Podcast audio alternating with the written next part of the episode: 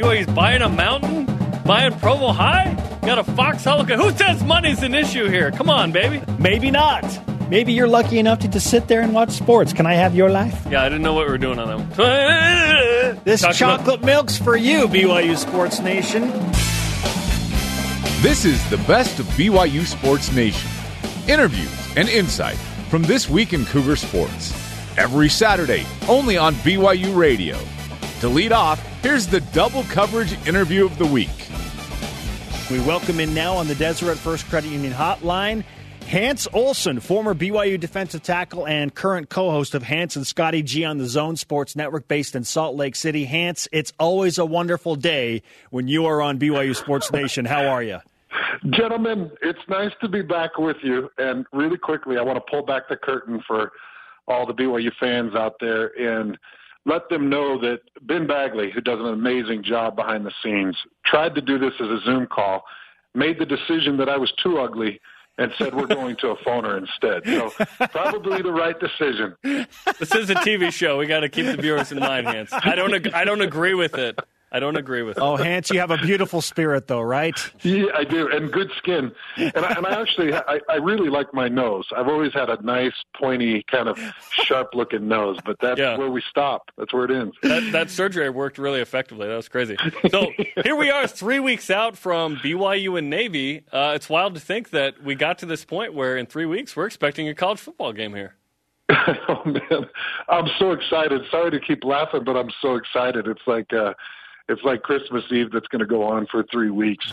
because, uh, guys, I, I wasn't sure if this was going to happen. You know, as we see the Big Ten and Pac-12 pull up anchor and sell, I thought, oh man, this is going to get real sketchy. And now we're seeing guys kind of hold their guns, and it feels like the AAC, as much as anybody, is going to hold to their guns. So fingers crossed that we see a, a kickoff on, on the 7th, but I believe we will. Hans, how many games do you expect BYU to actually play this season? I think we're going to get to eight. And I've had multiple conversations with a lot of different uh, personnel there at BYU, and they feel confident that Tom Holmoe can get to eight.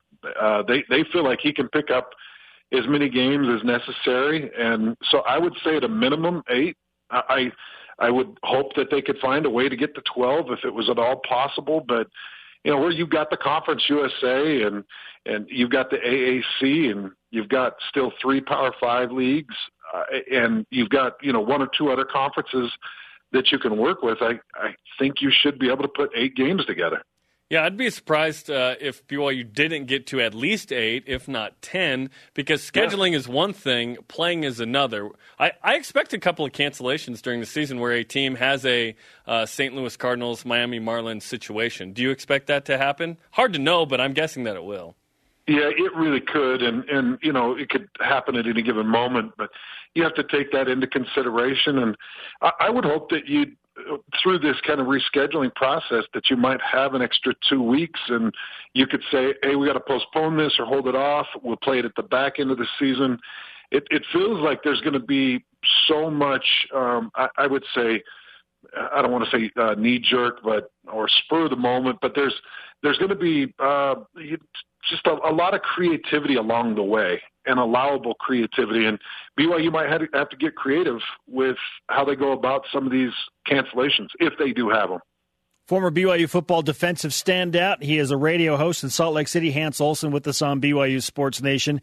Hans, I know you've had strong opinions on who should have the biggest say when and if it comes to college football being played in 2020. So, where do you stand on that spectrum? Is it the players? Is it the parents? Is it the coaches, the administrators, the medical personnel, or the experts, as they say? Who should have the biggest say? Well, I think you lean heavy, heavily on the medical personnel. I, I think you have to get their advice, and I think you need to get their clearance before you proceed. And it, and it feels like BYU has received that. Otherwise, I don't think we'd see them in camp and see them getting ready. So I think from the personnel they listen to, they've gotten that clearance. The, the thing that we're really struggling with right now, guys, is, is any type of continuity or any type of shared message amongst the masses of medical personnel out there. It feels like they can't get on the same page, and that's frustrating. And at that point, you're like, you know what? I need to at that point you're like, I, I need to back away from this, and and maybe I and maybe I need to find somebody else to listen to. When they can't get on the same page, it, it makes it really difficult. But um, I, I do think that you need to lean on their advice as much as you can.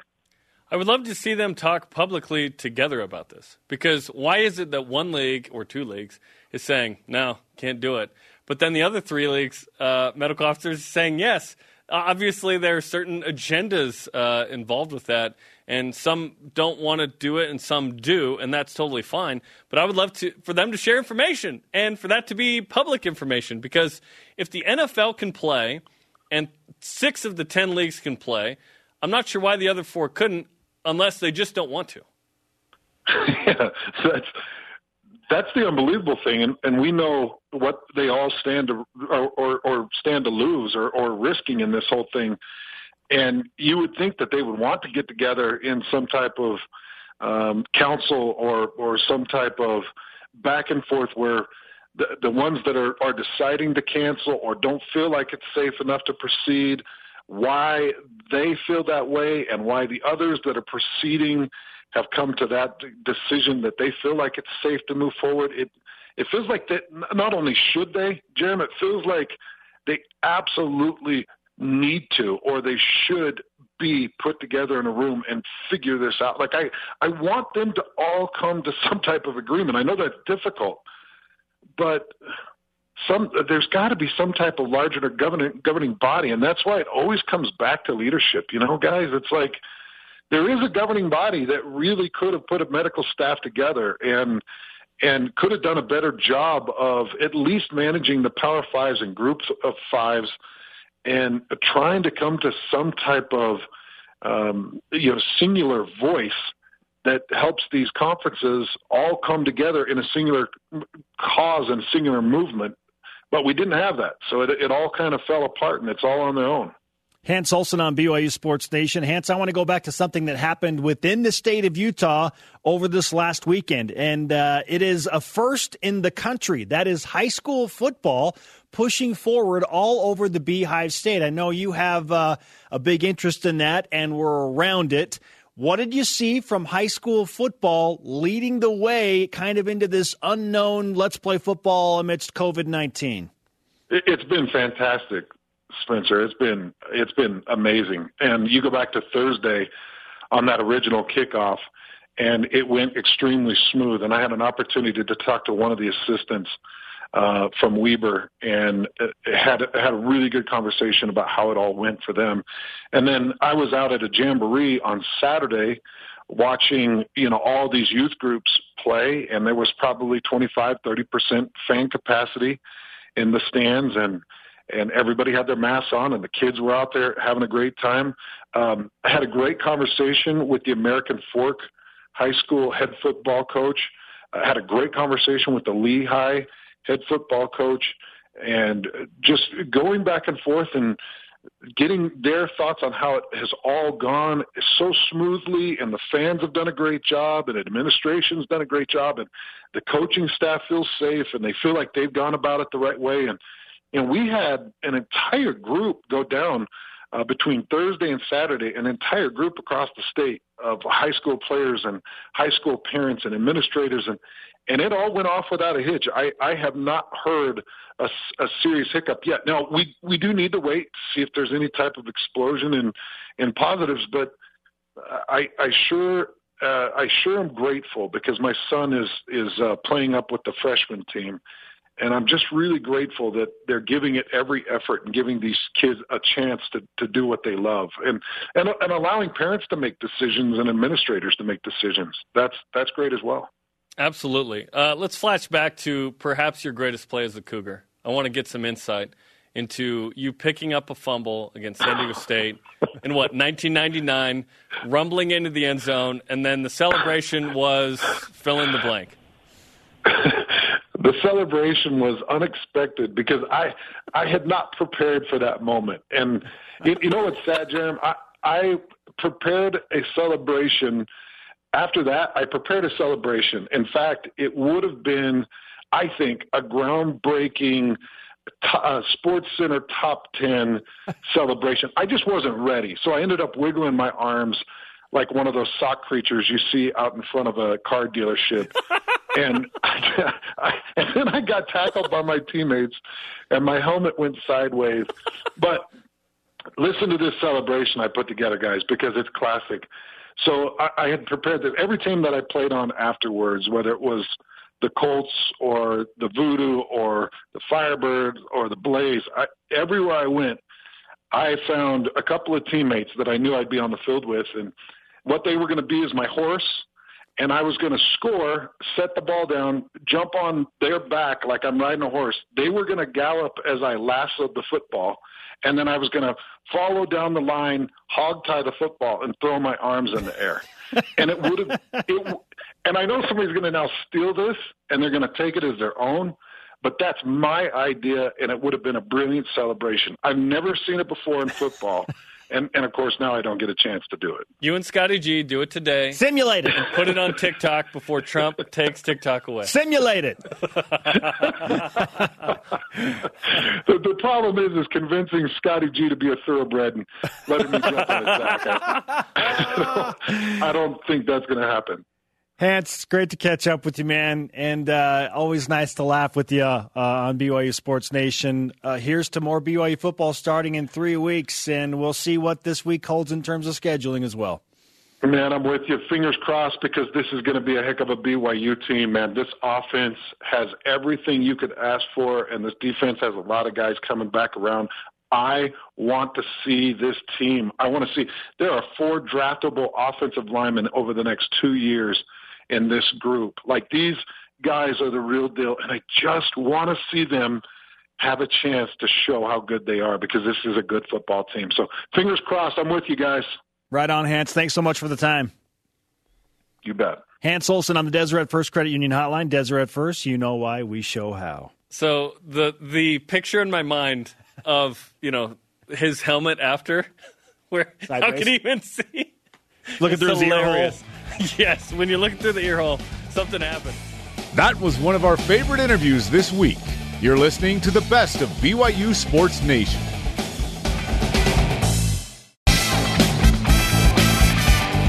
This is the best of BYU Sports Nation on BYU Radio. Now for the best to wear. We're counting up to 99, one or two numbers each show, and determining the best athletes to wear each number at BYU. Our double feature today hits numbers 87 and 88. Who steals the show at 87, Jarom? Brian Billick, former uh, BYU tight end who coached the Baltimore Ravens to a Super Bowl victory in Super Bowl 35. We're giving it to him mainly on what he did as a coach in the NFL and not as a player, although uh, he had 47 catches, 615 yards, three touchdowns that normally wouldn't get you this. The fact that you coach a team to a Super Bowl and win is pretty incredible. Okay. First team all WAC, though, in 76, 28 years as a coach, drafted in the 11th round by the Niners. Okay, Brian Billick at 87 at number 88. This one was a tough one, man. Another pass catcher. And yes, this was a very tight debate. We're going to give it to Jay Miller, who started BYU from 1973 to 76. He's the guy that holds the school record for most catches in a game. Had 22 catches in one game against New Mexico, 263 yards, three touchdowns. I don't know that that record will ever be broken. Not even the great Mitch Mathews did that. That is unbelievable. Right, he got close. What, 19? Yeah. 19 catches? Close. Uh, good in horseshoes and hand grenades. Miller had 100 catches alone in 1973. Woo! 1181 receiving, eight touchdowns, almost 12 yards per catch in those 11 games. AP honorable mention All American, Universal Sports first team All American in 73.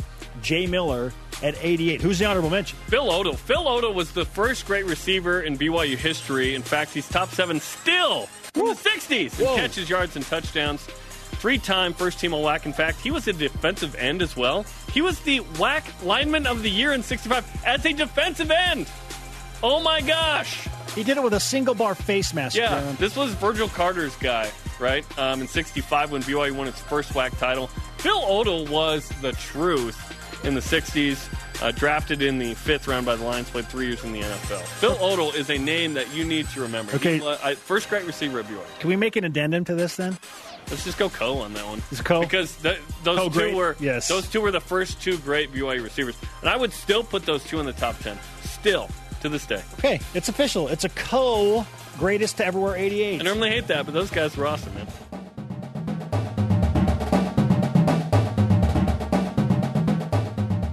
Bring on the best to wear it. We're counting up to 99, one number or two each show. Today we're doing one. Determining the best athletes to wear each number at BYU. And today, a unique number 89 because the legacy is still being built. Matt Bushman's the best to wear 89. He's one of the best tight ends in BYU history. Uh, that's a fun debate as to where he fits in the list. There's been some great ones, but your boy Matt Bushman has 125 catches, 1,719 yards, nine touchdowns, and he's the only tight end in BYU history to lead the team in receiving yards in three straight seasons. Now, the last three years, BYU has not been particularly excellent individually in that category, but he has led Brigham, and I believe he will lead again this year. In fact, I'll be surprised if he does not. Uh, he had zero dropped passes as well in That's wild. 2019. Target him at least 100 times. Target him Yeah. 100 times. Well, in eight games or 10? Who, who knows? But however I- many, however many games it is. If it's only No matter six- how many games if it's it is. only six games, target him 17 times a game. okay, That was Mitch Mathews against Nevada and Jay Miller against UTEP. a game that That's how you have 19 and 22 catches. You have to get targeted a ton, dude. BYU lost that game to Nevada. If he doesn't drop any passes, throw him the rock. target him 100 times in the season. A hundred times a game. Do it.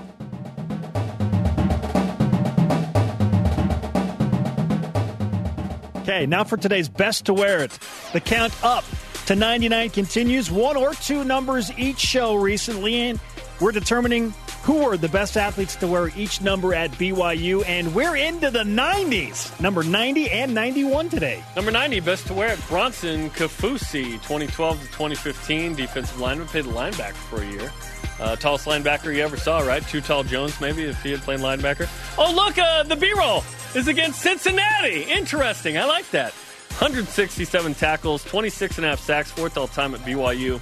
Two picks, three fumble recoveries, fourth all time in sacks at uh, Brigham, as mentioned. Blocked several kicks, by the way. Oh, man, he was good at that. Uh, 2015 MVP honors from BYU football. Bronson Kaufusi with the Jets right now, trying to make his way into the NFL still. As is his brother Corbin. And Harvey Langi. They're all hanging out in They- New they was York. all hanging out. New York.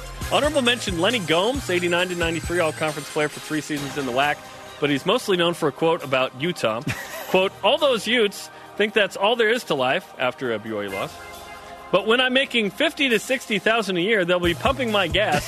They're low-class losers. Max Hall agrees. Uh, we found out that Lenny now goes by Gregory. He moved to West Virginia, where he says that way nobody could find me. I don't want those Utes, Ute fans to be able to track me down. Lenny Gomes. There, w- wait, when did he say that? Because was there a curse? It was like '93 or '94, wasn't it? Isn't that when it was?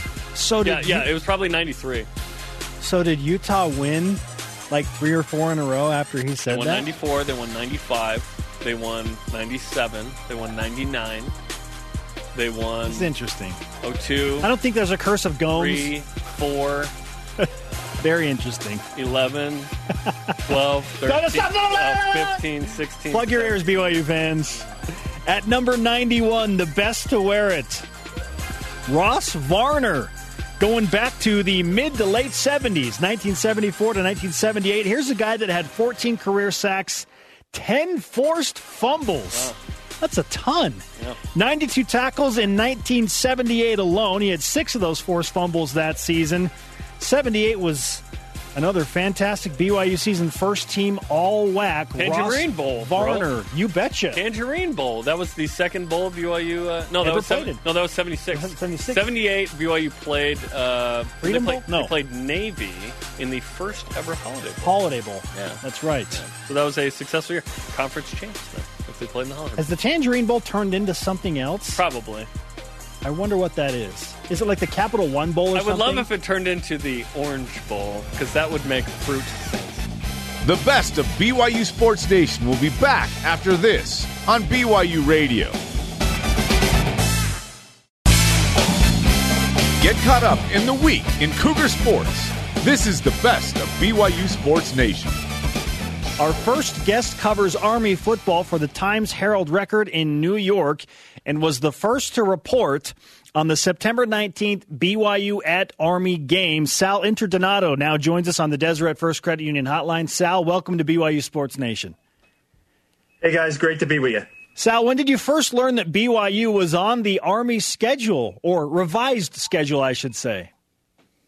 Yeah, probably uh, late. Yes, uh, probably early evening last night. Um, I received some information. I followed up on it with a few sources, and you know, it was a pretty big news because um, you know, as Independence Army's been looking to fill their schedule, they lost eight games off their regular schedule. So, um, and one of those games was Oklahoma at home, which a game they've been waiting to play for more than a decade. So, getting a team like BYU, you know, with the, the history of BYU, two great traditional programs going at it is a, is a, is the, one of the highlights of Army's home schedule now. So. Yeah, absolutely. BYU lost 10 games, and also we can empathize with that going, okay, who's BYU going to play?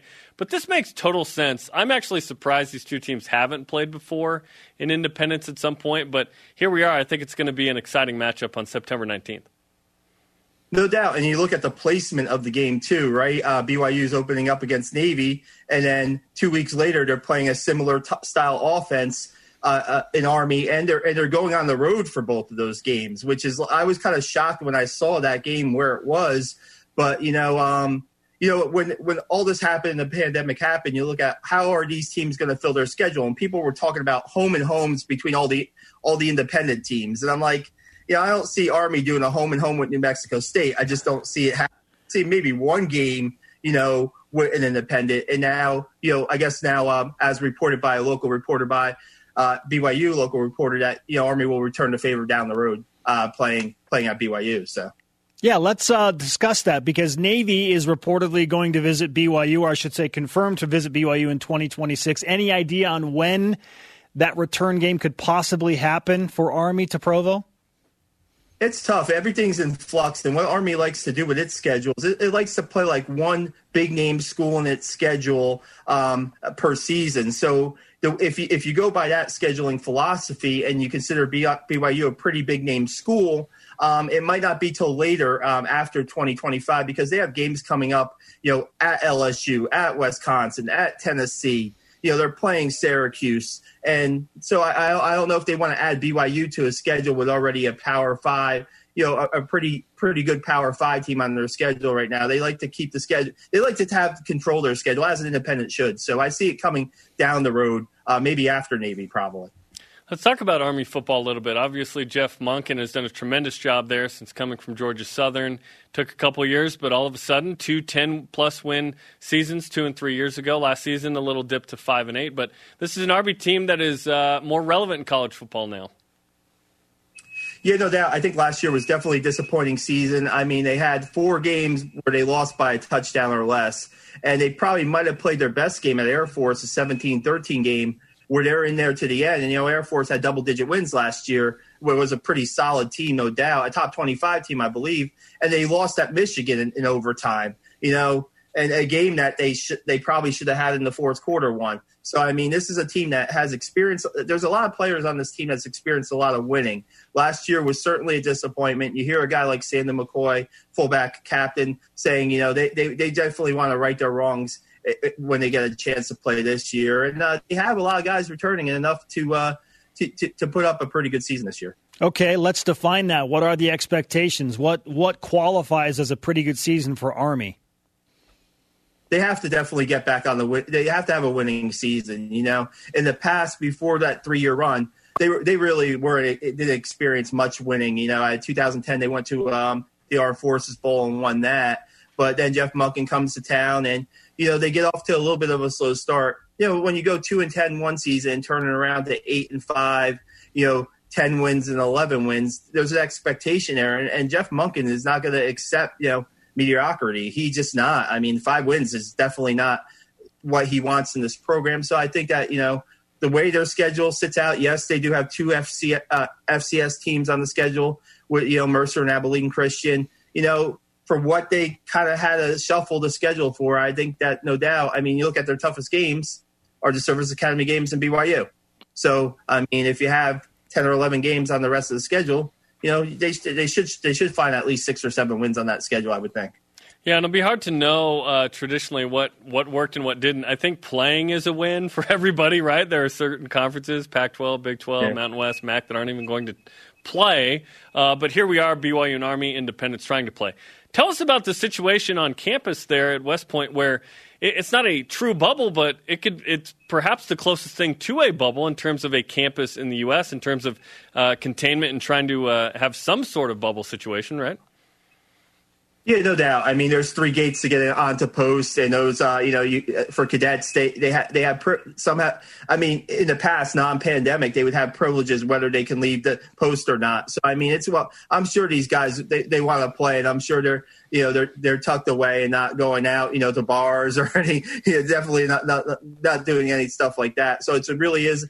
Um, Jeff Monken went on um, local TV here and said that they haven't had a positive test since June, wow. uh, since the came back in June. You know, when players came back from wherever they were, some might have tested positive, but since they've been together as a team, no positive tests. So, um, you know, they're really uh, they want to play football, and I think the team is focused where they're not going to let any distractions off the field distractions stop them from doing that. Sal Interdonato covers Army football for the Times Herald Record in New York. He's with us on BYU Sports Nation. Sal, Army has seven home games scheduled for the 2020 slate.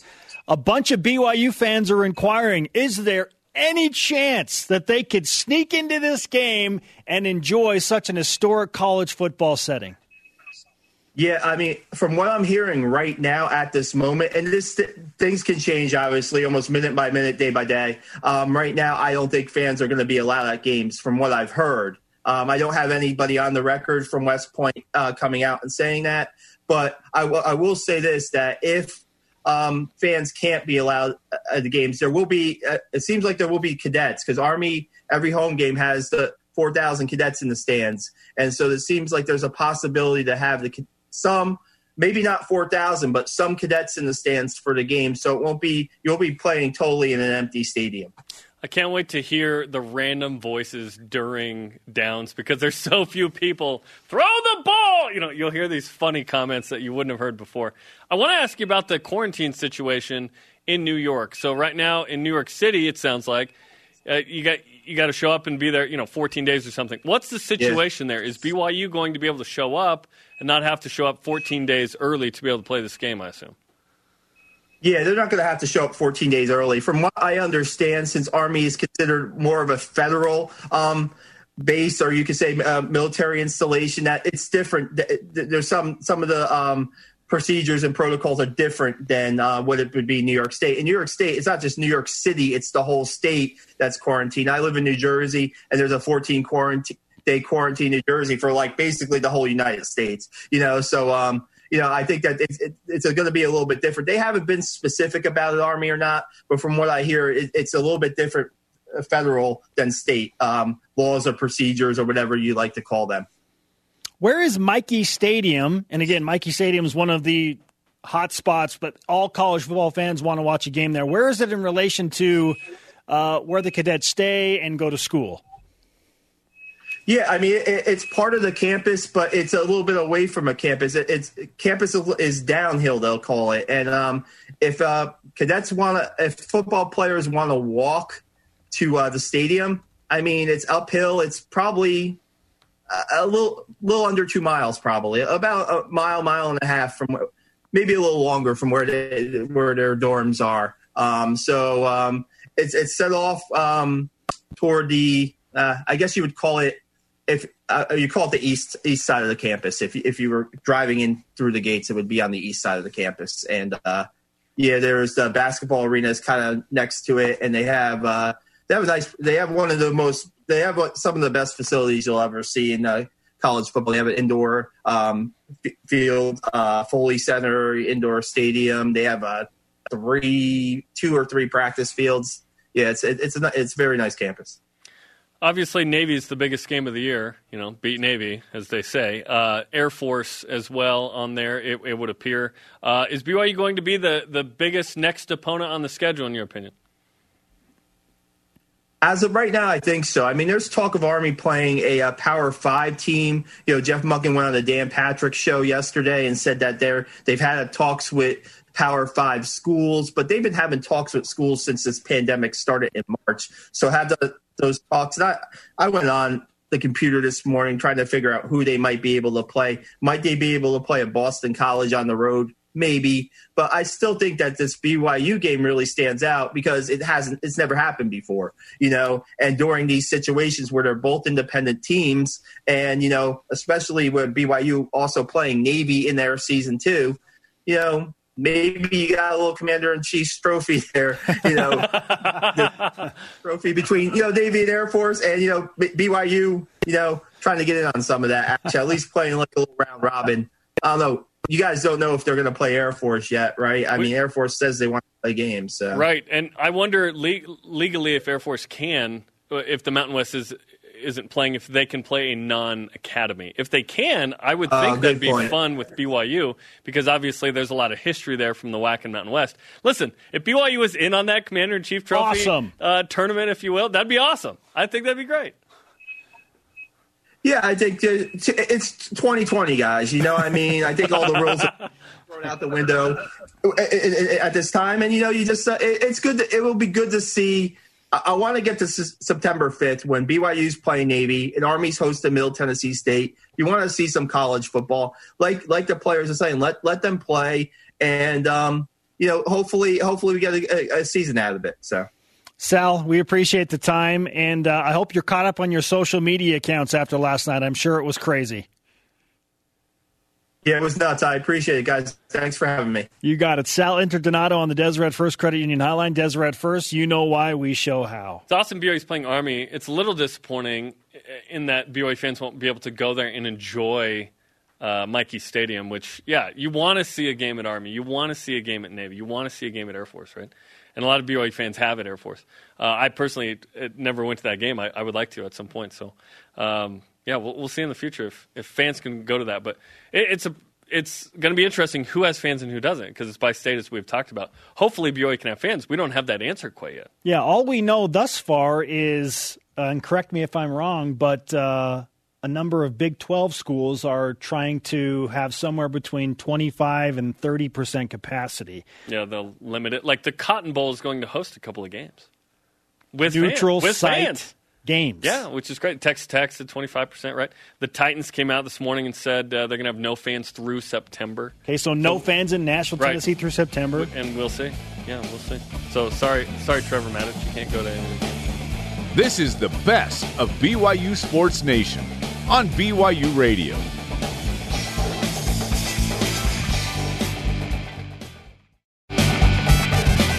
The best of BYU Sports Nation collects our favorite conversations and brings them to you every Saturday. She is an outstanding golfer for the BYU women's golf team. Alicia May Mateo joins us on the Deseret First Credit Union hotline via Zoom. Alicia, welcome to BYU Sports Nation, making your debut today. Thank you. Happy to be here. And all it took was for you to win the Utah Women's Stroke Play Championship. How about that? It was it was simple, right? Yeah, I guess. As you uh, come off that victory, uh, and for those that aren't mm-hmm. aware, I mean, you're doing this uh, uh, all while trying to stay ready for the season that you're not really sure what's going to happen. But so, talk to me about yeah. this about the summer as you prepared for a season mm-hmm. which we're not really sure how is going to unfold. Yeah, uh, this summer was definitely unlike any other. Um, usually other summers I'm gone for weeks at a time on the mainland because I live on in Hawaii, um, playing tournaments. And this summer was definitely not the same. Uh, I even had one whole month where I couldn't even no golf courses were open, so couldn't practice at home. Um, but was able to get into the North South Am and the U.S. Women's Amateur, and then uh, so I went up in the beginning of July, played in North Carolina at the North South Am, was able to make the cut there, um, and then was able to come back to Utah for about two weeks a week, um, prep some more, and uh, go out and play the Am. So that was really fun, um, but couldn't really play well there, couldn't make many putts, but was able to come back to Utah and play in the stroke play and uh, pull out some good golf. So that was nice. But definitely a summer unlike any other. Uh, still practicing, just like we're waiting for the championship to happen, you know. So still working hard, um, but definitely a weird summer. Absolutely, but it's always good to win, and you won in dramatic fashion. Yeah. so you end up uh, tying uh, Tess Blair of Sac State. You end up going to a third playoff hole where you win. Walk us through sort of the nerves and the drama of trying to compete and win in a playoff. Um, well, honestly, I was kind of angry at myself to be in the playoff to begin with. Uh, really shouldn't have put myself in that position, but I knew it would hurt even more if I didn't win. So um, I just, even on that first shot, I was so pumped. Um, I bombed my drive. I don't know how I did it. Um, the adrenaline was pumping. It was a par five. Uh, hit my drive. I only had 160 in. Um, and then um, I was like, okay, the adrenaline's still going. Might as well hit a seven iron. It won't pass the green. I flew the green um, and then nearly chipped in for eagle. Uh, so that kind of got my juices going a little more. Um, and then next hole, we both almost make our long birdie putts coming downhill. We were above the pin, and then um, the next hole after that, we hit our drives to the same place again. And then um, she kind of left herself kind of a long putt. Um, I left myself a better putt, still a little long, but when she hit her putt, it was she still had a little meat on that bone. You know, she still had a putt for par. Um, and uh, I saw my line, and I just focused on my speed, and I kind of knew that I was going to make it. Uh, so just hit the putt, and it went in, so that was nice. uh, yeah, yeah. It's nice to know when you uh, step over a putt that you're going to make it. Uh, I'm still waiting for that feeling. yeah, feeling. we're waiting for that. Waiting So, for that. yeah. Now, of interest, you It'll had a come. couple of uh, BYU women's golf teammates there playing in that tournament with you, Naomi Soifua Yeah. and Kirsten Fotu, who also finished Mm-hmm. uh, in the top four, respectively. Were they there with you, watching you in this playoff, or how did that all play out? Um, so Omi actually had to leave. She had somewhere to go. But Oh, come um, on. Kiki. no, it's totally fine. Um, Kirsten, we call her Kiki on the team. Um, she, I actually rode with her to the tournament, so she kind of had no other choice but to follow me. so uh, she Hurry was in the cart with me. she was in the cart with me, and um, on that first hole, when I had that chip, I left when I was long on my second shot. Um, she said, "All you have to do is chip it in," and then I'm like, "Yeah, I like doing that." So then, almost chipping it in, and she was like, "Oh, you were so close." But yeah, she was there um, the whole time taking videos for Coach since she couldn't be there, and kind of giving Coach live updates. But it was nice to have her there. Yeah, it was a She's good like- support group. She's like, finally, let's go. I'm hungry. You know. Um, Tell us about what you think the next season will be like because typically you guys play in September. It is golf, um, so you know there's a certain level of social distancing that already exists. We've seen uh, the PGA Tour come back and whatnot. Have you been told whether the season's going to be delayed or not? Because the WCC delayed the fall sports, but you guys aren't a fall sport. You cross over into the spring as well. Yeah.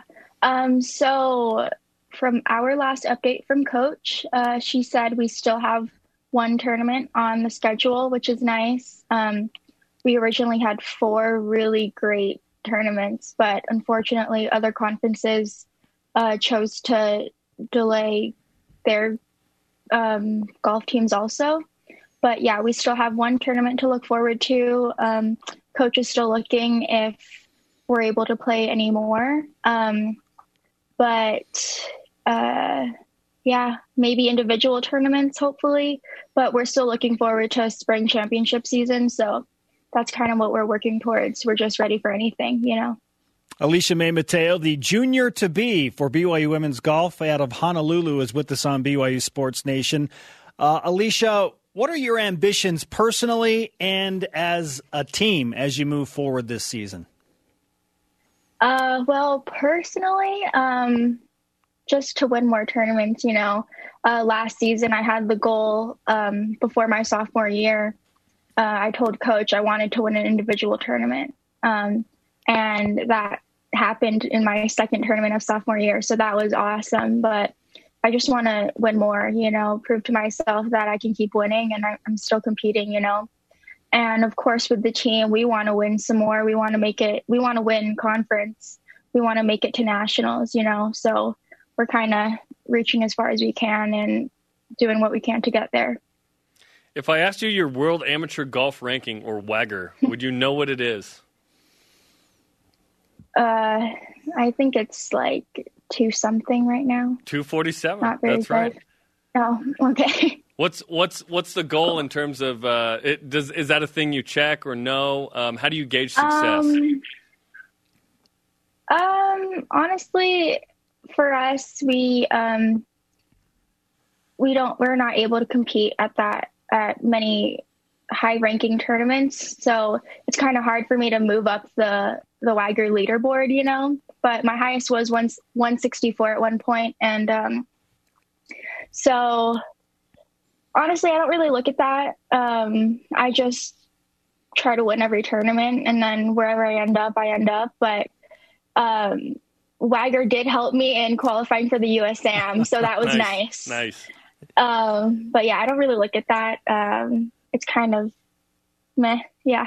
Yeah, yeah. I don't. Yeah, I don't either. So it's it's cool. It's the Wagger swagger, the right? Wagger swagger. Yeah, you'll get that later. Yeah. Okay, Alicia, uh, we'll finish with this. Who is your golf idol or hero that you try and pattern your game after? huh. It's a good question. Besides, I don't really try to. I honestly was gonna say coach, but um, I don't really try to copy anyone's game, you know, or uh, just try to play my own game. Um, but kind of see what works for other people and maybe see if it works for me also. Um, but yeah, just try to play my own game, not really looking to copy anyone, you know. All right, fair enough. Hey, congratulations again on uh, your victory. Thank you. It's great to have you on BYU Sports Nation. We'll talk to you again soon. Awesome. Thank you so much. You got it, Alicia May Mateo on the Deseret First Credit Union Hotline. Deseret First, you know why we show how. One uh, of the things I love about uh, doing the show, other than hanging out with you, is being able to talk to rising stars and great people.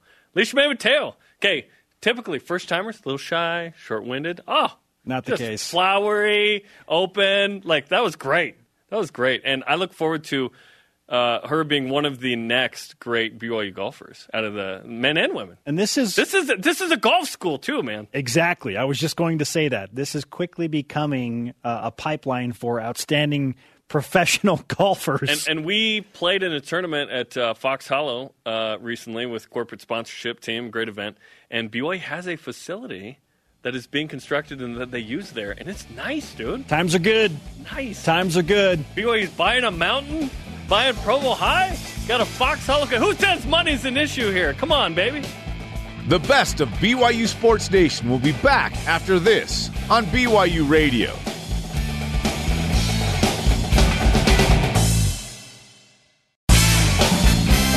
This is the best of BYU Sports Nation on BYU Radio. Friday, BYU football held a scrimmage to end the week of football camp. And with that, we reviewed the tape and now give you our fall camp rash assumptions version 2, presented by BYU Food to Go, the MVP of your next event. Let's start with this clip, Jerem. Here we go. Lopini Katoa wearing the jersey number four, and oh, look at the speed! Breaks off a big long run tackled by Shimon Willis. He will be the leading rusher this season. I don't think that's blue goggled or crazy. He's the incumbent guy. DHC is gone. I think it's Lopini Katoa or bust for the leading rusher. My rash assumption: Lopini Katoa is going to rush for double-digit touchdowns this season. Jeremy. That'd be nice because BYU's playing four to six games. Not to be outdone, Tyler Allgeier finds his way into the end zone. Tyler Allgeier is having a good fall camp by all by all reports, and look at him run away from the defense. My rash assumption: Tyler Allgeier is the fastest running back on the BYU team. Oh snap! More than Jackson McChesney, No, that's why it's a rash assumption. based on this clip only. Next up, Dax Milne, Jerem. Now, I've been high on this guy for a long time. Dax Milne With the tiptoe catch on the sideline from Zach Wilson, rash assumption he's going to lead BYU in receptions this year. Rash assumption he will not drop a ball all year. Woo! Very rash. I have a rash thinking about it. All right. Next up, Jaren Hall finds Hobbs Nyberg, who's on the baseball team, by the way. Brother Chunner was a pitcher, for a touchdown. Hobbs Nyberg, rash assumption, is the next Nate Meikle for BYU oh football. Oh my gosh, that's amazing. I'm guessing, yeah, I'm guessing he's a uh, he's a walk on as a receiver. But uh, yeah, Dad played at BYU. That Jaren Hall is looking really good. Nice throw in the corner. Uh, Nyberg, by the way, uh, standout football player in the St. George, St. George, area. yeah, St. George. Okay, up next, I've already mentioned Shimon Willis' name once. This time, oh, nice pass breakup. Rash assumption Shimon Willis is going to start at least one game this year. I don't think that's too rash. He's in the mix, man. He's he's one of several guys that have some good experience. Plus, Jamal's his dad, bro. He's got game. The boy. That's PBU. Okay, those are our rash assumptions version two. So rash. I love it. Well, this is what we would normally do. So fun. You know what I mean? We'd go to practice. We'd be like, 100 dude, oh, based on those three reps that? we saw, are you serious? You see Dax Milne's quick feet? that means he's gonna have a thousand Here we've got four and a half minutes left in show and go, much party. to discuss, beginning with too high, too low, or just right. Brought to you by Bodyguards, protection for a life worth living. Learn more at bodyguards.com. Okay. The following are ESPN Football Power Index projections for the games on the 2020 BYU schedule. Some of them, I should say. Starting with this, Jerem. At Navy, BYU is given a 27.7% chance of winning the game in Annapolis. Uh, too high, too low, just right. Way too low. I think this should be in the 40s. Listen, Navy, home game, really good team last year, top 25, postseason AP poll kind of team. Lost the quarterback who ran for 2,000 yards. Navy's good. Navy is better on paper than BYU, but I think BYU feels like they have something to prove. I think BYU feels like they should have been a 9 or 10 win team last year and were not. And we will see if BYU can do that. I expect BYU to compete well and perhaps win the game. I, I think it's going to be a good matchup with Navy. I think it's too low, Jaron, because BYU typically plays well in season openers. I don't because think that, that, team will isn't change. that good typically, and I think Navy's pretty good. I think this is a toss-up game, but because Navy's at home, they're probably like a three-point favorite. Yeah. So I think it should be somewhere around 40 or 45 percent chance for BYU to win that game. Amen. Okay, next up, seventy-five percent chance to win versus Troy. Too high, too low, or just right? I think that's a little bit too low. I'd say, you know, they play the game 10 times. BYU wins eight of those. So I put it up closer to 80%. You have Troy winning two. It's in Provo. Yeah, Yeah. may- maybe that's too generous to I, Troy, I right? think that's too generous. I would say nine out of ten. This is my group of five anxiety for the last three Yeah. years coming through the Your. G5A. Yes. Yeah. Yes. G5A is high on this one. G5A ranking, index ranking high. I, I think this is just right. I think that's a fair thing against Troy. In, in fact, it might even be too low. Uh, I think BYU at home defends home turf and, and should take care of it. Their home opener. The home opener. With how many fans? September we have 26th. no idea. Yeah. All right. BYU at home is given a 46.4% chance to beat Houston. They are a home underdog Yeah. to Houston. Too high, too low, or just right. Just right. Houston went four and eight. They have a lot of Power Five guys that transferred and redshirted. They had some guys leave.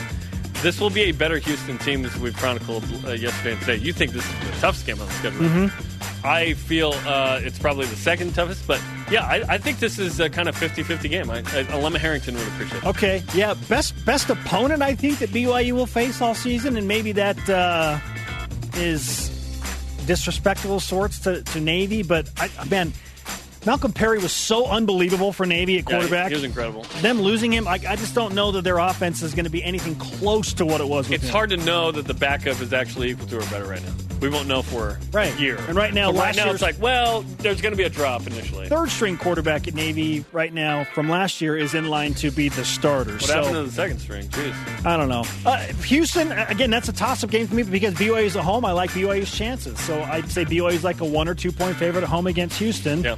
Similar to Navy. Would you know the uh, CBS Sports rankings have Navy at 31 and Houston at 35? Very similar uh, program. AAC, baby. The best of BYU Sports Nation. We'll be right back. Rise and shout for the trending topics of the week. here on the best of BYU Sports Nation. Let's assess the latest of BYU scheduling, um, as you mentioned. So seven games reportedly scheduled. Uh, you know, two more. At this point, are you more about quality or quantity as we get closer to the season? I am holding out hope for quality games being added to the schedule until the end of this week. This week, okay. We get to next Monday, and we're within two weeks of the season starting. At that point, Sunbelt, like, fill it up. Yeah, just fill that baby up. Make it happen. 10, it 11, water? 12 games. I just need water. Do we need to drink from the trough? Okay, fine, whatever. Well, maybe not that bad, but yeah. Come on, just yeah. By the time next Monday the rolls around, the trough would be like JC's. It's like these don't even count. by, by, the time next Monday rolls around, yeah, I'll, I will feel the uh, anxiety of just wanting to fill the schedule. But this this week, I'm hoping. And is there an AAC team or two that can still work out something with BYU? You think there is? Is there a you know a Temple, uh, Tulane? Oh, there's plenty of those. Uh, UCF, a Cincinnati. I know you have been very outspoken about. Can BYU get a couple or even one more AAC team that'd make me feel that much better about the schedule. Two more. Let's go, Tom. Let's okay? go. You Let's want go, two Tom. more? Two more. And people are still saying, well, what about Power Five? There's this rumor that was circulating last night that Florida, Florida State, State nope. could be a potential for BYU. No, I was not ever They- buying into that one, especially They- because they scheduled Jacksonville State. They had no intention of having BYU fly to Tallahassee and play that game. That would have been hilarious if BYU had Florida State, though, in the year that Florida State was supposed to go to Boise. oh, I thought about I thought about that. I'm like, oh man, that would have been what a punch in the gut to Boise State for that. would have that. been bad. Granted, that game was supposed to be in Boise. Right? Uh, no, that even worse. That's yeah. what I'm saying. Oh man. Yeah. But I, I, Power Five just seems really unlikely at this point. I kind of hope that BYU doesn't have any anymore, which we will address later in the show. But I because I want to see what BYU does with a group of five and one FCS schedule. We've been talking for years about the schedule and, and the new uh, angle that you put on it, which I love. It's like, well, wait, group fives is an issue as well. Eleven and twelve when over you- the last three years. When you combine those two, that's how you get four and nine, seven and six, seven and six, right? So what if BYU doesn't play a power five on the schedule? Then what do we expect? That's called a tease. We will discuss that in about uh, you know 25 minutes. I'm with you. I'm probably going to give it a little longer though for the quality part because I think the quantity can happen fast, as we are seeing with Navy happen in 24 hours. Granted, that's a quality one, but reports of Texas State and UTSA, I think those can happen quickly. Troy Like- came together quickly. Troy came together quickly. I, I'm fine with holding out for some quality, and no doubt BYU is in discussions with dozens of teams right now trying to figure this out. Tom's been all over this. And uh, like we talked about, Tom likely had three different scenarios play out. And guess what? This is a hybrid scenario of the original one we talked about. One was you can play like normal, another was no power fives at all, and another was no power fives or group of fives. This is a hybrid of possible ACC, Big 12. Big 12's out. It's ACC or bust right now for Power 5 non conference games for them. Then there are uh, three group of fives playing, still available. BYU is finding them in the AAC Sunbelt and Conference USA and still independent. So day by day, we're seeing, oh, Liberty announced their schedule. There's no BYU. That came out yesterday. So that's not an option. and they're playing ten games. Is that right? I, didn't, I didn't see the number. I didn't. I thought I counted the number as ten. Maybe maybe it's more than that. I wouldn't be shocked if Liberty had 14 games on the schedule the way they operate. but I, I am holding out a little longer for the the quality uh, part of the schedule. But at the end of the day, I'm not going to be mad if BYU has 12 games scheduled and the best ones Navy and Houston and Army, and then the rest are just kind of whatever. Because we're going to have football.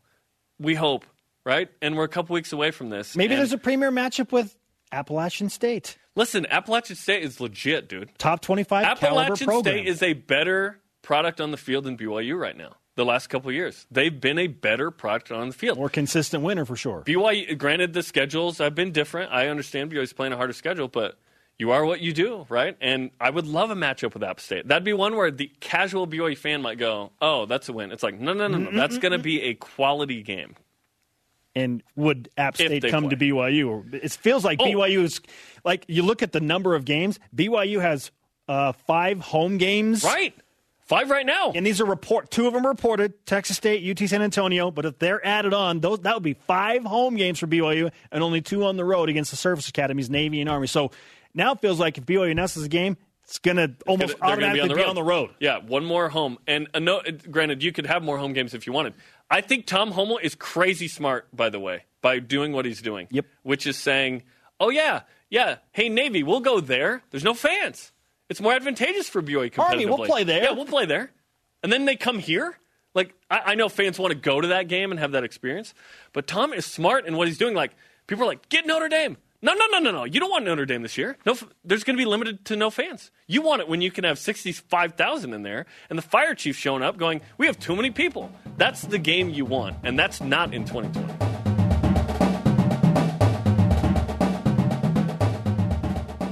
Hey, here come the Hilltoppers. It's been reported from Stadium's Brett McMurphy that Western Kentucky will travel to Provo and play college football against Los BYU Cougars on Halloween. Happy Halloween. Trick or Hey, treat, huh? Some costumes with the two best mascots in all the land. Ooh, do you think that was planned? Maybe. I don't That's know. not I wouldn't. I wouldn't put it past BYU and Tom Holmoe to think on that level of detail. Wait, are you telling me those are costumes? The two schools have a bit of history dating back to that infamous mascot bracket where BYU was accused of paying for votes. You cheated. You cheated to get Cosmo to the top, but you know what? It still counts. Cosmo taking down Big Red in the finale, and the two athletic directors had a little back and forth on Twitter, Jason, about possible scheduling when all of this Cosmo and Big Red madness was happening. If you remember, back on April 17th, Todd Stewart, the athletic director at Western Kentucky, said, we would love to do a football and or basketball series. The schools have played in football and WKU basketball leads the all-time hoop series 3 0 but we haven't played since 1954. Let's make this happen, Tom Holmoe. To which BYU's athletic director responded the next day. Ironic how Cosmo and Big Red could get their two athletic directors together to talk a little future fun and games. Great chatting with you, Todd. Good luck to the Hilltoppers. Todd responded later that day. Appreciate you reaching out, Tom. Really enjoyed visiting with you. Excited about some future possibilities. All the best to you and the BYU Cougars. Well, wouldn't you know, Jason? Little did we know. August 21st, amidst a pandemic, this little mascot melee has now landed Western Kentucky, reportedly, Yes. on BYU's schedule in 2020. What's your reaction to all of that and this matchup? Yeah, I mean, if the report's true, I, I like the game. There are a lot of different levels as to why I like it. I like the game simply because it just gives BYU a full home schedule. You look at all of the games, some are, are official, some not official yet. This would give BYU a full home schedule of six home games. That is major. In a first of all, in a season like this, you weren't sure how many games BYU was going to get in total, let alone for home games. The fact that you can get six games at home, I think, is a major, major accomplishment. And for me, and I know that you and Jeremy have been talking a lot about quality versus quantity. For me, this season is all about having games. The opponent to me is really not a factor. Once the P5 options were taken off the table, for me, the opponent didn't matter. It was all about just getting games to be able to play.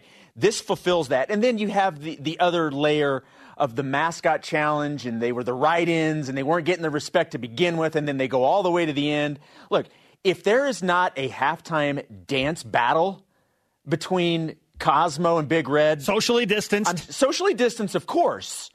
But I mean, like it, it is perfect for an opportunity like that. It's it's a nice it's a nice matchup. It's another home game. It gives BYU the opportunity to get six home games in Provo, and and it's against a team that you have some some recent history because of social media. So th- there's no downside to this at all. The saliva test will work just fine for Big Red and Cosmo, okay? Get those negative COVID tests, get them on the field Look, together. they're wearing the ultimate masks. Okay. a mascot battle on Halloween. How perfect is this? I'm with you, Jason. I like that BYU has now, uh, not officially, but reportedly put together six home games. And we don't know that there isn't another to maybe get on the schedule. Sure, there, there could be more. There are teams that are going to have more than six home games. But BYU has at least six. And this is a mini miracle that Tom Holmoe has worked. And I think he is absolutely brilliant with the way he has scheduled, specifically on the road to home in this crazy 2020 scenario. He has been aggressive with the two road games. And that has granted BYU or will grant BYU some incredible national exposure. The home games are going to be on ESPN, and one game is contracted to be on BYU TV. We think it's going to be North Alabama. So there will be national exposure for the home games. The rebroadcast rights on BYU TV. Now BYU is going to be on Monday Night Football on ESPN and on CBS National Television in the afternoon on the 19th of September at Army. And all this is pending that things don't get too crazy. Fingers crossed that it doesn't. But this is so well played by Tom Holmoe, and he gets return games from Navy and Army in the future. When I'm banking that there won't be a pandemic limiting the number of fans, if any at all, can attend the game, Jason. So, and I think with the four remaining games, because we want BYU to go schedule 12, right? Hey, 10, 11, 12. Absolutely. Schedule as many as you can. Be aggressive with the road opponents, whether it's AAC or if there's a you know a minute chance that maybe BYU could sneak a road game against Power Five. Great because those games likely will be returned at a future date at LaVell Edwards Stadium. This is the year to be aggressive on the road get the future game from uh, a returning power team later, and then host whoever at home. Okay, Houston's the marquee game at home now. Great. Other than that, whatever. But this is so well played by Tom Holmoe. So well played. Which takes us, as BYU is now taking on the Sun Belt in Conference USA primarily, to our stat of the day. It's the BYU Sports Nation stat of the day. BYU is 8 and 3 all time against teams from Conference USA at the time of the games. Here's the thing, Jason. Only 3 of those 11 games are against teams still within the conference. I mean, Louisville in 2001 yeah. was part of Conference USA. Right. Tulane, Tulsa, all those teams yeah. have moved on. Realignment has changed a lot of that. Yeah, how about that? So, it's uh, it's an interesting stat, but man, Conference USA is nothing what it used to look like even 15 years ago. Hey, again, it's up for me. It's about quantity versus the quality and getting the just get the games. By Monday, I said Monday I will join you on that bandwagon, but I still have hopes like uh, go get some good teams in the AAC on the road. Look, it's still, but yes, it's still getting the majority of those games. That's that's the number one hurdle is getting the games after you know after that then you can start to get picky a little bit but it's about all about getting the games and i, I love what's happening right now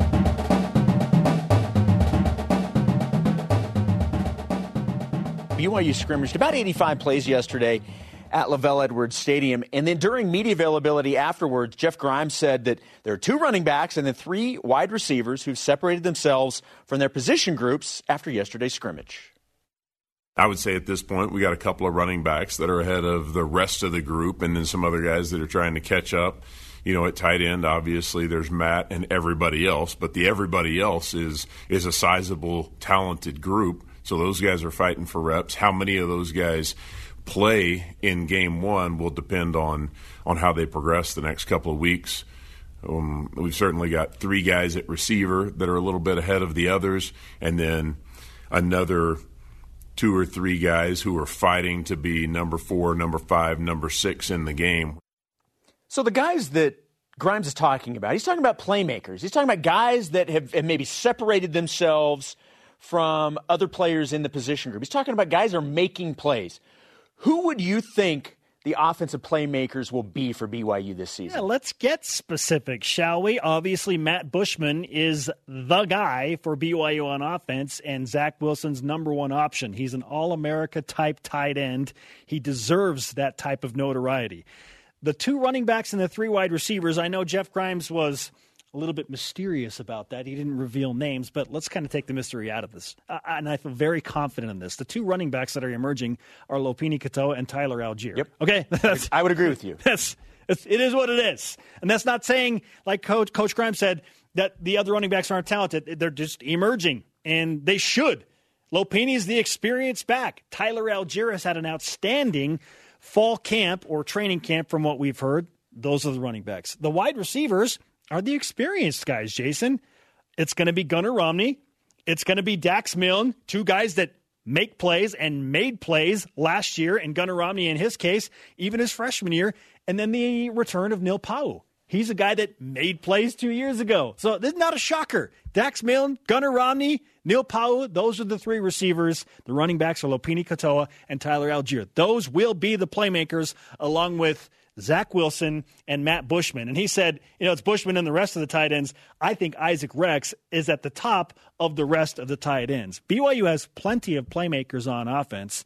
And Jason, I, I know I know that we don't want to get ahead of ourselves, but looking at that home schedule, I'm thinking, oh man, if the offense can find a way to generate energy in a stadium that has limited to no fans, then they're going to do some amazing things at LaVell Edwards Stadium. It'll be unorthodox, okay, but hold, it'll be really good. Hold that thought because we will talk about that coming up. Look, I, I agree with you.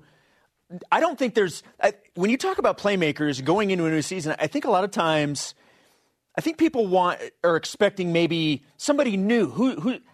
I, I'm, I'm not going to go with anybody that I don't think anybody would expect them to not be there. I think the playmakers are pretty obvious, and and you mentioned Lopini Lopini Katoa for me is, I, I think, going to be the guy that at the running back position is going to get the carries. I, I, do believe, and if you, you, get one guy and you use that guy, so I, I think for the running back, it's going to be Lopini Katoa. How many carries per game is that? Oh man, I don't know. 15, 20, something like I, would say if you could get 17 to 20, yeah. I, I, think that that's you give him those opportunities. I agree with you. Tyler Allgeier is gonna is gonna be in the mix too. But for me, Lopini Katoa is the guy at running back. Matt Bushman is the number one playmaker of of everybody. But then you talk about Gunnar Romney, who I loved earlier this week. His comments about being he wants to be the number one guy. I love hearing Gunnar Romney talk like that. Yeah, and Eric Mateo said yesterday on Twitter, uh, 18 went wild yes. in the scrimmage. I love hearing that that he wants to be the guy. And then Dax Milne, and I agree with you on Isaac Rex. I think the two tight end set that Jake that BYU can use with Bushman and Isaac Rex could be deadly. I mean, they could destroy some defenses with both of those guys. And the 2001 schedule was not exactly loaded, and BYU's offense went nuts. Well, and let's let's not forget Zach Wilson is going to be a playmaker, and it's not just throwing touchdowns. This guy can make plays, keep plays alive. So I, I think Zach Wilson. I expect him to take a big step forward as well. I'm, not saying BYU's team this year is going to be the 2001 offense, but I do expect BYU to put up 35 plus a game against the home schedule, Jason. Yeah, no, I. I mean, Houston will be a little bit different. Than the other teams, go score points. You're speaking my language here. I love it. Go score points. It all starts on the road, however, and we are one day closer. Countdown to Navy. 17 days. 17 days away. BYU in Annapolis at Navy. No fans there, but we will be there to deliver everything you need to know and countdown to kickoff. Man, we're going, baby. 17 days away. This is the best of BYU Sports Nation on BYU Radio.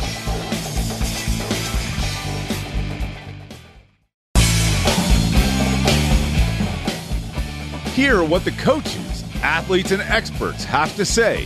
Here's another great interview from the week on the best of BYU Sports Nation. BYU football lost a ton of production at the receiver position following the 2019 season. But that doesn't mean expectations aren't high. They're high every year, especially for the likes of a man who sat out last year, the returning Neil Pau'u, or my vote for the most underappreciated offensive star on the BYU team, Dax Milne, and the man who Jarom spoke with yesterday. That's right. Out of high school, Gunnar Romney was the guy who had hype equaling Austin Collie coming out of high school. And now Gunnar's looking to make a jump this year. Three uh, seniors graduated. There's some space there for him to occupy that. Here's my conversation with Gunnar Romney on the Deseret First Credit Union hotline. All right, first things first. Tell us about the haircut. When did this happen? Man, you know, I, I sort of played around with my hair over the over the whole quarantine. I tried the perm thing, tried the bleach thing, I tried growing it out. But, you know, it's business time, it's football time, so I had to shave it. You know, it feels good under the helmet. It's freeing, so I'm ready to go. Listen, I know from five years ago when I shaved my head on the show, so I, am with you. I'm with you. It is freeing. So it feels good in the helmet then. I, I've never thought about the uh, hair culture with the helmet, right? Some guys love it long and underneath. Obviously, at BYU, there's a certain hair standard, but you like how it feels in the helmet then?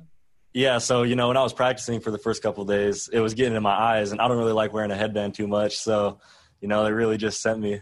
So I told my brother, I was like, "Hey, you got some clippers?" Went and shaved it for me. So doesn't look bad. So hit him up for a haircut if you want one. So Baylor did this. He did. Okay, you'll find out if it's good later, by the way, because Yeah, it'll I grow. mean, it looks good right now. So Yeah. we'll see. We'll see how it it looks is. nice. Let's hope it uh, stays up.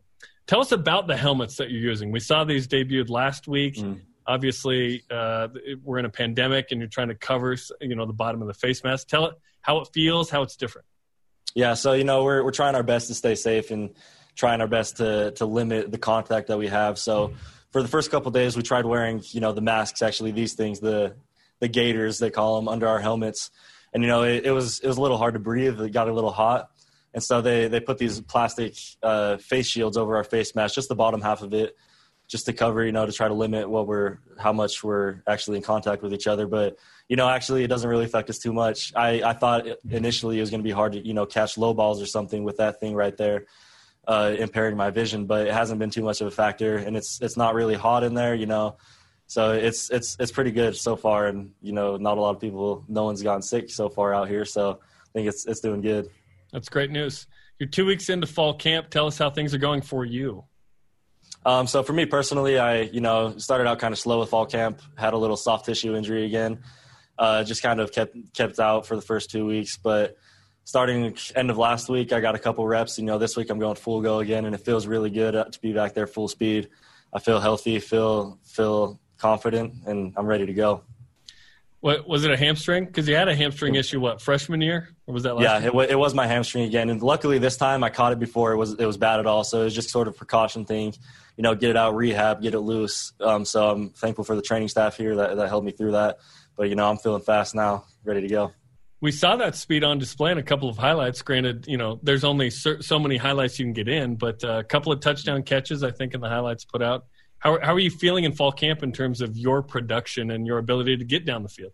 Yeah, you know, like I said, I've only had a, a limited amount of reps starting last week, but you know, the reps that I have got, I feel like I've made the most of, and I feel like, you know, I've, I've taken a huge step already this year from from where I was at last year and where I was even at the beginning of a couple of days of spring ball, and so I'm I'm I'm feeling ready to go. I'm feeling confident for the season, and I'm looking forward to you know burning some DBs. That is the hope, right? Burn some DBs. Yeah, I'm, I'm Yeah. going to hold you to that one. I love it. Um, let's talk about where how you've evolved now that you're a junior. I can't believe it's been two years already, right? You're an upperclassman. You're one of the leaders in this group. How have you seen yourself evolve as a player and a leader? Yeah, you know, for me personally, I think the biggest thing that's changed is my confidence. Um, you know, I've I've played at this level now, and I, I understand what it takes to to succeed at this level now. And so I just the, all the off season work that I've put in to get bigger, faster, stronger. It's really helped me know that that you know I can compete. I can I can impose my will this year. And so really just the the knowledge that I've gotten, being able to play a lot faster, being able to you know process things on the field a lot faster with the speed of the game at the college level. And so overall, I, I feel like that's the number one thing is just being able to play fast and play confident. And you know, as a receiver, that's that's the that's the main thing, being able to to you know just go out there and ball out and not worry about anything. Last year, there were three seniors, obviously, in Talon Shumway, Aleva, Hifo, and Micah Simon, where you could kind of be the number four or five receiver, right? Um, you're hoping to be your best self and break into that. But this year, do you feel positive pressure to be a number one receiver? Yeah, most definitely. You know, those dudes were great mentors. They they really showed us. Uh, you know, they they really took me under their wing. And so now that they're gone, I feel like I have I have some big shoes to fill. But it's it's exciting. You know, I just see it as a positive opportunity to go out and really show what I can do. And you know, some of the other guys that have been here for a while too, they feel the same way. So I think the receiving core all around this year is, is going to be really good. You know, we have a lot of talent. We have some experience coming back. And so I think, you know, for me personally and for those other guys, we see it as, as a big opportunity to go out and be one of the best receiving cores in the country. Let's talk about the other two who appear to be in kind of the top three with you. Uh, Dax Milne, of course, who's been with you the last two years, and then Neil Pau'u's back. I think people forget that Neil's on the team and that he's going to be a, a baller. Tell us about the production of those two guys with you. Yeah, you know, for the first couple of weeks, you know, they were getting the majority of the reps because I, I wasn't here. They've done a great job so far. You know, they've been they've been tearing it up out here. you know, like you said, a lot of people forget about Neil, but he's looking he's looking really good. He's one of the most smooth players I've ever seen. Just super fluid in all of his breaks, and you know, just has a super good feel for the defense and the DBs, and he can really just sort of create separation in the middle where there's not a lot of lot of space. Oh, whoops! And then uh, you know, Dax Milne, he's he's Dax. He, you know, he's just super quick, super shifty. You know, not a lot of people can hang with him in one-on-one coverage, and so he's been doing his thing too. So you know, it's it's it's going to be fun this year. We have a lot of, you know, we all have different sort of playing styles, and so I think it's going to be it's going to be hard for DBs to and defenses to sort of game plan just because of how different we all are and how how we can you know create our own matchups. So it's going to be fun this year. Chris Jackson's an intriguing guy for me because he has a compelling off the field story. The fact that he's at BYU is pretty wild given kind of where he came from and got an injury and wasn't as heavily recruited as maybe he probably could have been without it. But here he is at BYU now. Tell people about his game because he seems like a speedster, like a, a burner that BYU can use. Yeah, one thing I love about Chris is his competitive fire. You know, he comes out there not shying away from everybody, and you know he's coming out there super aggressive, trying to you know trying to get in DB's heads a little bit, and he does. He's a he's a he's a burner for sure. He can take the top off the defense, but he's also a really good route runner. And so I'm excited for him to work his way into the rotation this year as well. And he's going to create some matchup problems too. So he's a he's one to look out for for sure. Who who else sticks out? Who else is making plays and uh, catching your attention as a fellow receiver? Yeah, you know, there's been a lot of lot of playmakers step up this year. I think you know Cody Epps is one freshman that's come in and he's really done his thing early. He's a great route runner, can create a lot of space and then people like you know Keanu Hill, who's who's he's he's set out a couple days because of you know a little injury, but he'll be back soon. He's a he's a mismatch. You know, he's a big body. He can can catch the ball anywhere. You know, do pretty much anything. But there's a lot of other guys that are that are stepping up too. Just all around our receiving core is looking really good. So I'm really excited for it. We're talking with Gunnar Romney, junior receiver on the BYU football team. Are you a better player than your uncle Matt Allen was right now? You know, I don't really want to. I don't really want to say anything. It might cause fights in the family. Um, you know, I'll just I'll leave that up to you guys to decide. Listen, so, I'll be honest. I feel like you have a little bit of work to do to beat Matt, but I feel like if you have a great junior and senior year, you're right there, man. Matt was yeah, pretty. You know, good. it's it's cool funny. Every every time I see him, you know, he's always challenging me to a race or to one on ones or t- telling me he can cover me or something. Still, so you know, I I just got to let you guys see the film then, and so we can uh, we can decide from there. That was good, dude. It was good. Okay, let's talk about uh, your brother Baylor. So obviously, he's one of three guys getting a lot of reps right now. And quarterback coach Aaron Roderick said, "Yeah, we're splitting the reps evenly with those three, which is pretty cool considering." You have three dudes who have started multiple games and one. It could easily just be one guy's opportunity, but it's three. So, how is that going from your perspective? And how is it being the brother of one of those three actually receiving the ball? Yeah. You know, it's it's really cool because all three of them have played games and all three of them have proven that they can win games. And so there's really not a wrong decision when you're when you're making the decision. So it's it's going to be very hard for the coaches because every single one of them has been tearing it up. And you know, when it comes to the Baylor thing, uh, you know, I, I, have to be selfish when it comes to this because I just want the best quarterback on the field. You know, I, I love him uh, off the field, but you know, if if he is the best quarterback, then I'm I'm super happy for it. But you know, if if if it goes another way, then I got to go with it, and I'm I'm excited for whichever of those three it is. But they've all been doing extremely well this fall camp, and they've all been splitting reps, and they've been getting after it. I think in that room they do a really good job of you know being competitive, but at the same time helping each other out and making each other better, and so it's really good. If I asked you a question about all three, would you and and I had you pick one? Would you always say Baylor, or are you the kind of brother that wouldn't pick your brother sometimes just to just to rub him the wrong way because that's the relationship? I don't know. I'm going to be honest no matter what. You know, our relationship is we're we're open and honest. You know, if I'm if I'm messing up, he's going to tell me. So if he's messing up, I'm going to tell him too. So that's okay. that's just how we are. Okay, highest release of the three. Um, I got to go with Baylor on that one. It's way high, I mean, right? Yeah, I mean, I, I, don't know if you guys have seen the picture. His his arm is like straight yeah. up extended on that one. So I joked that uh, you know, hey, top 15 in the country in high release, PFF probably. Like when when did he learn how to throw like that? Because it is uniquely high. Yeah, I think that's just been his natural throwing le- release ever since he was younger. You know, I I don't know where he got the genes for that because my throwing release, I look like I'm side arming it or shot putting it. it's it's awful. You don't want to see me throw the ball. But yeah, he's he's just always been like that, just with the mechanics like that. So no trick plays to where you throw a pass. Is that what you're saying? I mean, I'm not I'm not going to let anything, you know, I'm not going to I'm not to tell you guys can't can't surprise it, but we'll see you what know happens. You know Micah Simon throwing the ball. We'll see what happens. You know, I, I might I might be practicing a little bit. Today, Tyler Allgeier said his running style is like. I think he was asked to describe his running style. He said Marshawn Lynch. That's a, that's that's a good one. I'm a Seahawks guy. Uh, do, do you agree with that assessment of Tyler Allgeier? I, I actually running back. Yeah, so he's he's a he's a powerful runner. It's going to be really hard for someone to take him down one on one just because how strong he is. But at the same time, he's he's shifty too. So I think Marshawn Lynch is a great comparison because you know he he can run it up the middle and, and you know power his way down as much as he wants. But if he's in the open field, he might be able to get away from some people too. So I think that's really good a comparison. Okay, let's finish with this. Uh, we're under three weeks from BYU and Navy. We're we're approaching that. Uh, how are your feelings as you know we fought through uh, spring and summer of uncertainty, but we are close to an actual football game. Man, I'm so excited. I just I just want to play some football, no matter where it's at, no matter who we're playing.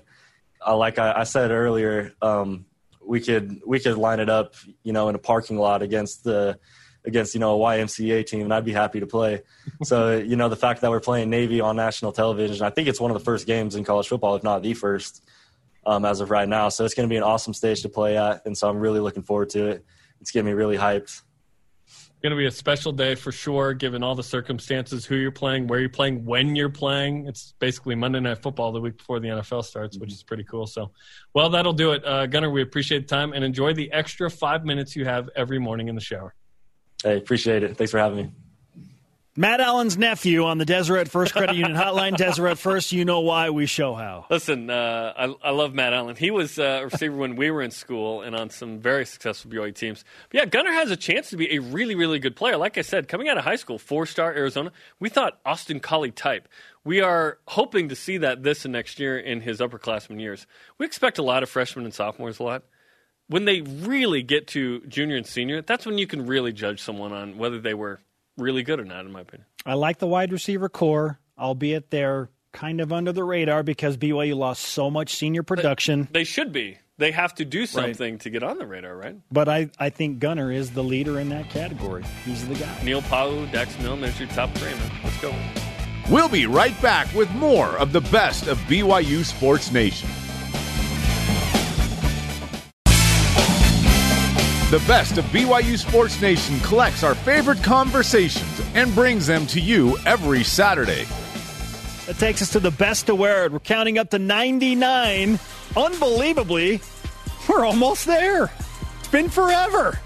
Uh, we're determining the best athletes to wear each number at BYU, and today it's all about number 92. Jim Herrmann. Jim Herrmann was awesome. 1980s on the defensive line, 106 tackles, 26 sacks in his career. 12 TFLs. Well, that's got to be a plus the 26, probably, right? Six forced fumbles. First team all WAC the year of the national championship in 1984. In fact, the year before in 83, which Spencer has argued is actually better than 84. Mm-hmm. 16 sacks, tied for second most in a season in BYU history, although the NCAA didn't count defensive stats until 2000 because they were just dumb. Uh, 26 career sacks, fifth most in BYU history, and Jim Herrmann was legit. Drafted by the Cowboys, seventh round in 85. The Herminator. I ran into Jim Herrmann. You all right? Eating lunch with, yeah, I'm feeling okay. Okay. Um, he was eating lunch with one Lee Johnson oh, nice. at a nearby barbecue Did establishment.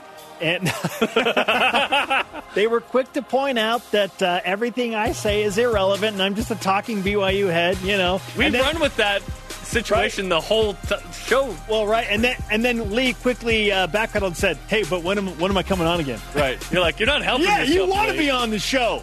Thunderfoot. Uh, love those guys. Uh, Jim, very outspoken, funny guy, um, well deserving at 92. Yeah, that's right. Yeah. The honorable mention at 92, Ryan Denney. Ah, the Denney brothers. Ryan played from 1997 to 2001, first team All Mountain West Conference in that epic 2001 season. I didn't know there was a fourth team, All American team, but apparently in 01 there was from the Sporting News. Wow, there you go. Okay, so so there's that. 16 sacks, 40 tackles for loss in his career, six forced fumbles. Here's the guy he, that played Nine seasons in the NFL, eight with the Bills, one with the Texans. Um, the Denney brothers have had a nice go in the NFL. Yeah, John is the long snapper for the Dolphins until last year. Denny Slam. That's a nice graphical headline. I like that. A grand slam. 199 You out of your mind? Kind of missed that. it I missed that. it's- Totally it's missed not that. that cheap anymore, right? A couple of strips of bacon, some eggs, bucks? some hash browns. How much is it now? The Grand Slam's like eight ninety nine now. Eight ninety nine. Are you out of your mind? Yeah, you're out of your mind. You pay Yeah, I ain't going there now.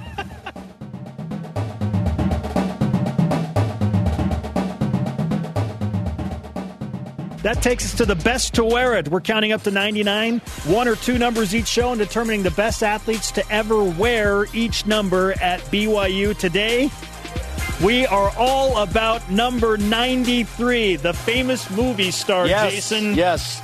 Brett Keisel. His BYU career was 97 through 2001, 66 tackles, 19 tackles for loss, 8 sacks, 6 pass breakups, 2 forced fumbles.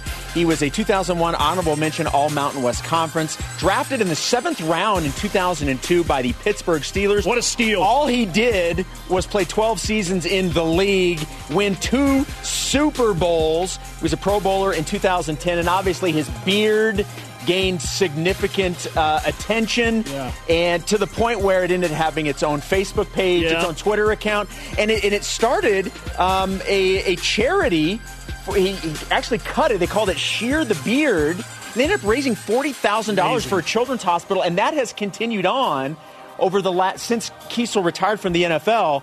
And but you mentioned the the movie star. He was he was in The Dark Knight Rises, the scene where Bane comes in and blows up the stadium. Brett Keisel was in there. In Brett's words on BYU Sports Nation, we asked him, "Hey, what happened to your character?" And he said, "I got blown to smithereens." Yeah, sorry, spoiler alert if you haven't seen The Dark Knight Rises net yet. Yeah. So thus, uh, he's he's got some beef with Bane. Yes, he That's does. For sure. Hey, who doesn't? Straight out of Greybull, Wyoming, Brett Keisel. Love that guy. Does fantastic stuff. We still need to get his T-shirt. He's got the beard T-shirts. Just the outline. Make it happen. Make it happen. Join the conversation 24 7 on Twitter, Instagram, and Facebook using the hashtag BYUSN. The best of BYU Sports Nation rolls on after this.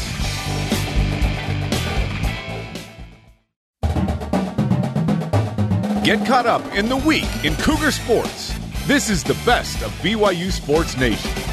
And are pleased to bring on our next guest. She is a very accomplished, albeit legendary coach for BYU women's soccer. Jen Rockwood with us on the Deseret First Credit Union Hotline. Jen, welcome back to the show. Hey, thanks, guys. It's been a while. It has been a while, and I wish that we were talking about BYU playing actual soccer, but here we are in uh, a very tough situation. So let's start with this, Coach. How have you handled the last 72 hours or so since finding out that the West Coast Conference season was officially shut down for women's soccer? Well, it's you know it's something that I we figured might be happening. Obviously, as soon as uh, the Pac-12 and some of the other big conferences went down, um, you know we'd been hopeful all summer that that maybe things could be sorted out. But um, with having seven teams in California right now in our conference, we uh, just understanding the situation there. Um, we knew that it was probably a good chance that we wouldn't be playing this fall. But yeah, when it, when it finally hit, it, it was hard, and you just feel really bad for all these student athletes that have prepared um, you know, and, and we had so much anticipation and excitement looking forward to this new season with um, a new group of girls and, and a lot of expectations. So we'll just have to put that on hold for a little while. At what point did you think this was a possibility? Uh, it's probably about a month ago. Um, you know, things just weren't moving in the right direction. We were really hopeful at the start of the summer, and you know, even like I said, within the last month, um, in, in, conversations with a lot of coaches around the country, uh, we really thought that it might happen. You know, even though it was going to be delayed, and you know, we found out that our season was pushed back to September 24th, and that was kind of a big hit um, when we heard that. Um, but we, you know, we're ready to move forward. I had had to scramble uh, to try and fix the schedule a little bit. We had a really great schedule this fall, and and we tweaked it a little bit, dealing with that first start date, and and then it kind of got changed again, and and so now we're just going to have to wait. And there's just a lot of unknowns, but we've had a lot of unknowns for the last six months, so we'll just keep plugging forward and, and get better for when that opportunity comes for us to compete again. Coach, if a team, and I know this is a huge if, but a team in a conference that is still playing sought out BYU, are you at liberty to take on that game or even an exhibition? Or is this a conference wide, like we're in this together. We are not going to play at all this fall. Yeah, my understanding is that we're, we won't be able to play or, or compete this fall. Um, I think our numbers right now for women's soccer as well as volleyball are upwards of 65 to 70 percent of the teams and programs across the country have now um, pushed back till hopefully spring. Um, and so there are a few teams that are still trying to to get the season in, but we also know there won't be an NCAA tournament this year without the 50 percent participation hoping the NCAA might uh, deal with that in, in the spring. Uh, but again, just a lot of unknowns uh, out of our control. All we can do is, is get ready and uh, prepare and, and get as good as we can be for when that time comes. How did your team take the news? Um, it's hard, especially hard for our seniors who, um, you know, had we had such a great year last year, one of our best seasons we've ever had. Um, and again, there's a lot of anticipation. We graduated a lot of great seniors, but we had a lot of uh, great depth returning um, and a really um, great group of young players that were kind of ready to fill in those slots for us. Uh, some uh, transfers that we're looking forward to stepping on the field in a, in a BYU jersey.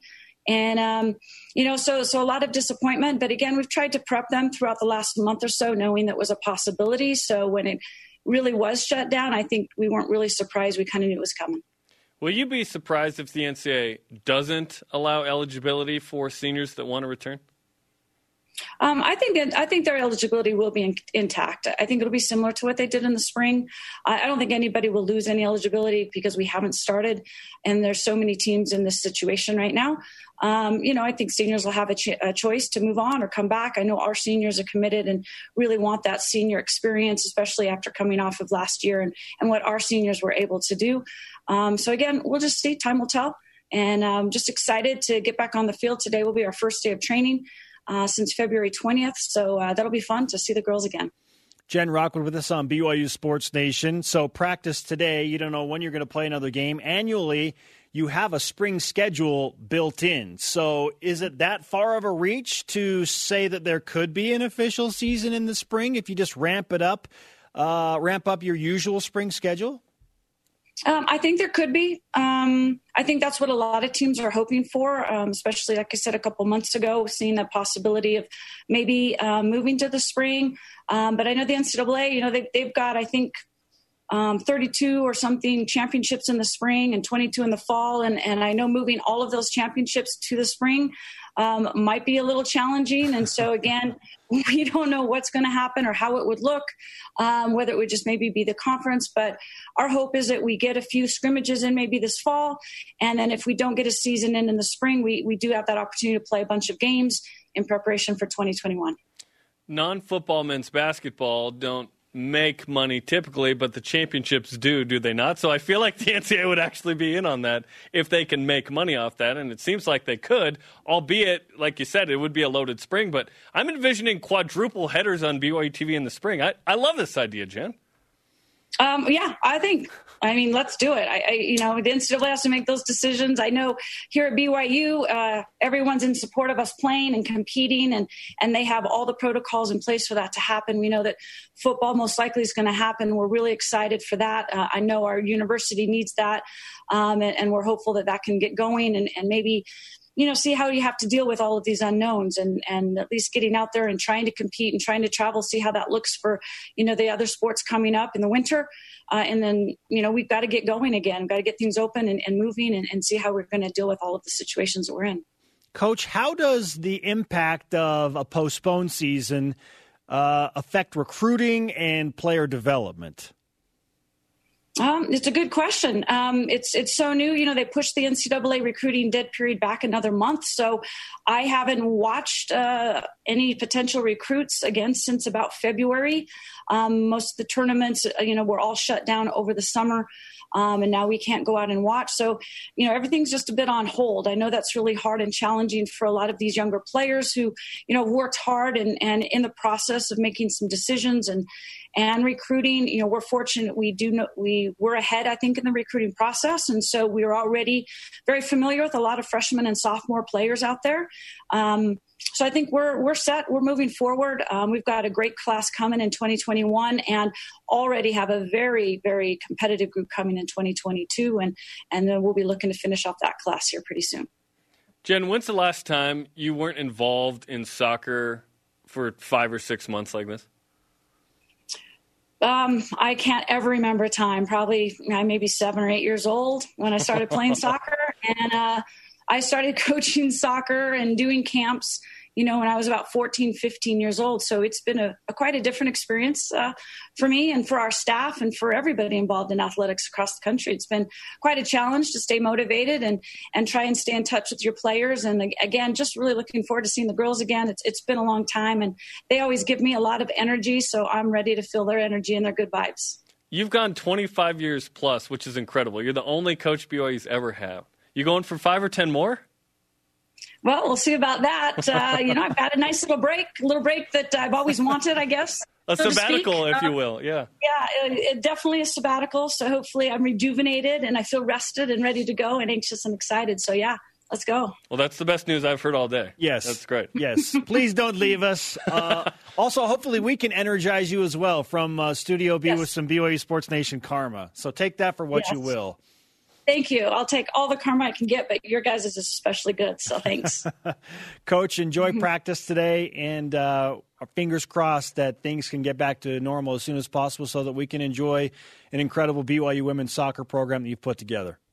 Well, thanks. We've got a great group of players, and they're ready to roll. So looking forward to the future. All right, Coach. Thank you so much.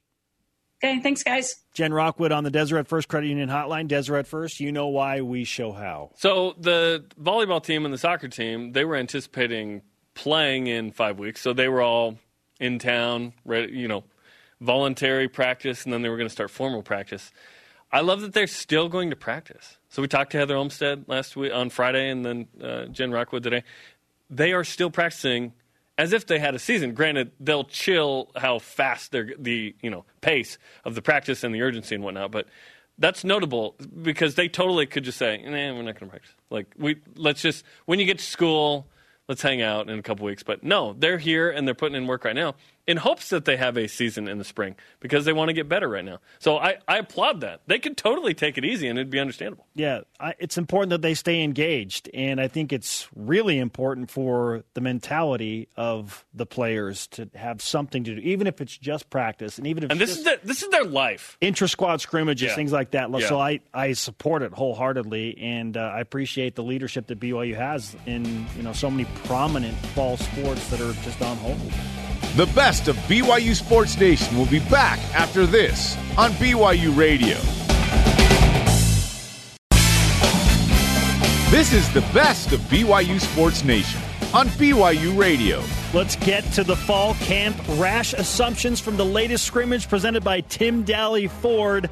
Number one, Jason, all we know is that it's Zach Wilson and Dax Milne involved here. bring it. Watch and react. Oh, okay, nice spiral. Look at that. Nice, nice. Oh, Over the shoulder. Doing what he does. Look at that. Scenes of Utah State last year down the sideline. The one-handed catch against USF. The defender right in his grill, and he doesn't take his eye off of the ball. I like it. Dax Milne is, then this isn't rest, the most underappreciated offensive player. He's going to catch five touchdowns this year, at least, Jason.